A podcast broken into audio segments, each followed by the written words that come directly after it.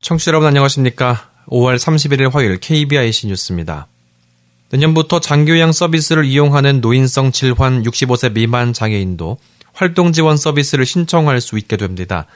보건복지부는 장애인 활동지원급여 신청 자격 규정 등이 담긴 장애인 활동지원에 관한 법률 일부 개정안이 국회 본회의를 통과했다고 밝혔습니다.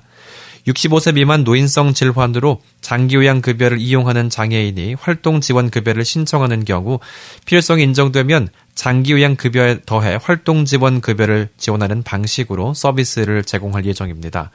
지난해 기준 65세 미만 노인성 질환자인 등록 장애인은 2만 5,368명이며 이 가운데 약 2,700여 명이 장기 요양에 더해 활동 지원 급여를 추가로 이용할 것으로 추정됩니다. 복지부는 연내에 관련 전산 시스템과 지침 등을 정비하고 내년 장애인 활동 지원 서비스 예산을 추가 확보해서 해당 제도 개선이 현장에서 원활하게 이루어지도록 준비할 계획입니다. 장애인에게 적극적인 체육 활동을 유도하고 환경을 조성하면 약 1조 4천억 원의 사회경제적 효과를 기대할 수 있다는 연구 결과가 나왔습니다. 대한장애인 체육회와 성균관대 산학협력단이 지난해 시행한 장애인 체육 활동 참여의 의료비 절감 및 사회경제적 효과 연구에 따르면 장애인 체육 활동은 고혈압, 당뇨병, 뇌졸중 등 주요 11개 질병에 관한 예방 효과가 발생했습니다. 또 남자 장애인 2.41, 여자 장애인 2.191에 해당하는 의료기관 이용 감소 효과가 나타났습니다. 체육회 관계자는 체육 활동으로 의료비 절감 효과는 장애인 한 명당 약 21만 5,300원이라며 생산성 유발 효과, 취업 유발 효과, 고용 유발 효과, 부가가치 유발 효과를 종합하면 총 사회 경제적 효과는 1조 4천억 원 수준이라고 설명했습니다.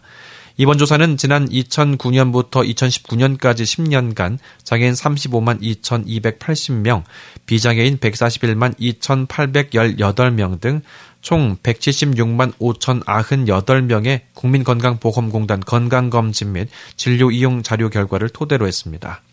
대한장애인 체육회는 이번 연구의 핵심 결과인 의료비 절감과 사회경제적 효과를 시도 장애인 체육회와 경기단체 등 유관 기관에 적극 홍보해 장애인 체육 활동 참여를 지속적으로 확대할 방침입니다. 국민연금공단이 금전 관리가 어려운 발달장애인을 위해 재산 관리 지원에 나섭니다. 공단은 재산관리 및 사용 지원이 필요한 발달장애인 120명을 대상으로 발달장애인 재산관리 지원 서비스 시범섭 신청서를 오늘부터 접수한다고 밝혔습니다. 신청 대상은 만 19세 이상 성인 발달장애인 120명으로 재가형, 시설형, 지역사회 자립형 각 40명씩입니다. 심의를 통해 서비스 대상자로 선정되면 상담과 재정 지원 계획 수립 절차가 진행되고 이후 공단과 계약을 체결한 후 재산 관리와 사용 지원 서비스를 받게 됩니다. 박양숙 공단 복지이사는 이번 시범 사업을 통해 발달 장애인의 소득과 재산에 대한 안전한 관리와 사용을 지원하는 기반이 안정적으로 만들어져 본 사업이 추진될 수 있도록 최선을 다하겠다고 밝혔습니다. 지체장애인과 시각청각장애인 등 취약계층이 국립공원을 체감할 수 있는 행사가 마련됩니다. 환경부 산하 국립공원공단은 다음 달 3일부터 10월 27일까지 전국 17개 국립공원에서 취약계층을 대상으로 오감 맞춤 자연 체험 과정을 운영한다고 밝혔습니다. 오는 3일 무등산을 시작으로 덕유산, 북한산, 내장산에서는 지체장애인을 위한 탐방로 체험 및 해설, 자연 속 사진 찍기, 반려식물 만들기 행사가 진행됩니다. 한려해상, 태안해안, 다도해, 변산반도 등의 해안 해상 국립공원에서는 물에 뜨는 특수 휠체어를 이용해 지체장애인이 바다를 체험하고 모래를 활용해 촉감놀이를 할 수 있는 과정을 오는 15일부터 8월까지 운영합니다.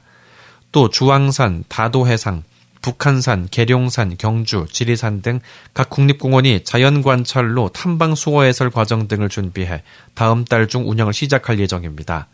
시각장애인을 위해 물소리, 바람소리, 낙엽소리 등 다양한 자연의 소리를 듣고 숲 향기를 체험하는 과정은 오는 7일부터 10월 16일까지 소백산, 속리산, 가야산, 치악산 등에서 운영됩니다. 울산시는 6월 한 달간 각 읍면동 행정복지센터를 통해 2022 전국체전과 장애인 체전 시민 응원단을 모집합니다. 모집 대상은 울산에 거주하는 만 18세 이상 시민이며 모집 인원은 최대 2,000명입니다. 활동 기간은 발대식을 하는 오는 9월부터 대회 종료 시점까지입니다.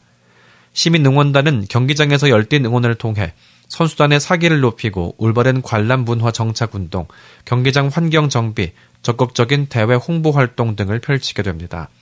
울산시 전국체전 기획단은 시민응원단 활동 지원을 위해 홍보 기념품과 응원도구, 간식 등을 제공하며 대회 종료 후에는 우수 응원단을 선정해 시장 표창도 수여할 계획입니다. 울산시 관계자는 시민 응원단은 참가 선수단의 사기를 높이고 대회 분위기를 고조하는 중요한 역할을 맡게 됐다며 이번 대회의 얼굴이 될 시민 응원단에 많은 참여를 바란다고 말했습니다. 장애인 사회연구소가 읽기 쉬운 자료 개발 실무자 모임 참여자를 모집합니다. 발달장애인을 위한 읽기 쉬운 자료 개발 사업은 일상생활에서 필요한 정보와 서울시 생활정보 각각 5종, 총 10종을 쉬운 자료로 제작해 배포하는 것과 함께 읽기 쉬운 자료 제작에 관심이 있는 실무자들을 모집하고 교육해 쉬운 정보 제작 전문가를 양성합니다. 이에 읽기 쉬운 자료 개발에 관심 있는 실무자를 모집해서 소규모로 공부 모임을 진행하고자 참여자를 모집하게 됐습니다. 모집 인원은 6명으로 최종 선정된 6명은 오는 26일부터 8월 23일까지 매주 화요일 오후 3시에서 5시 이룸센터 소교육실에서 모입니다. 참여 신청은 장서연 누리집, 웹자보, QR 인식을 통해 오는 9일까지 가능합니다. 끝으로 날씨입니다. 지방선거가 치러지는 내일은 오전까지 가끔 구름 많다가 오후부터 맑겠습니다. 경기 북부와 강원 영서 북부는 새벽부터 오전까지 산발적으로 빗방울이 떨어지다가 낮부터 차차 맑아지겠습니다.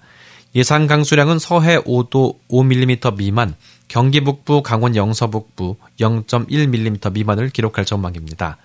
전국의 아침 최저 기온은 11에서 20도, 낮 최고 기온은 24에서 32도로 낮과 밤 기온 차가 내륙을 중심으로 15도 내외로 클 것으로 보입니다.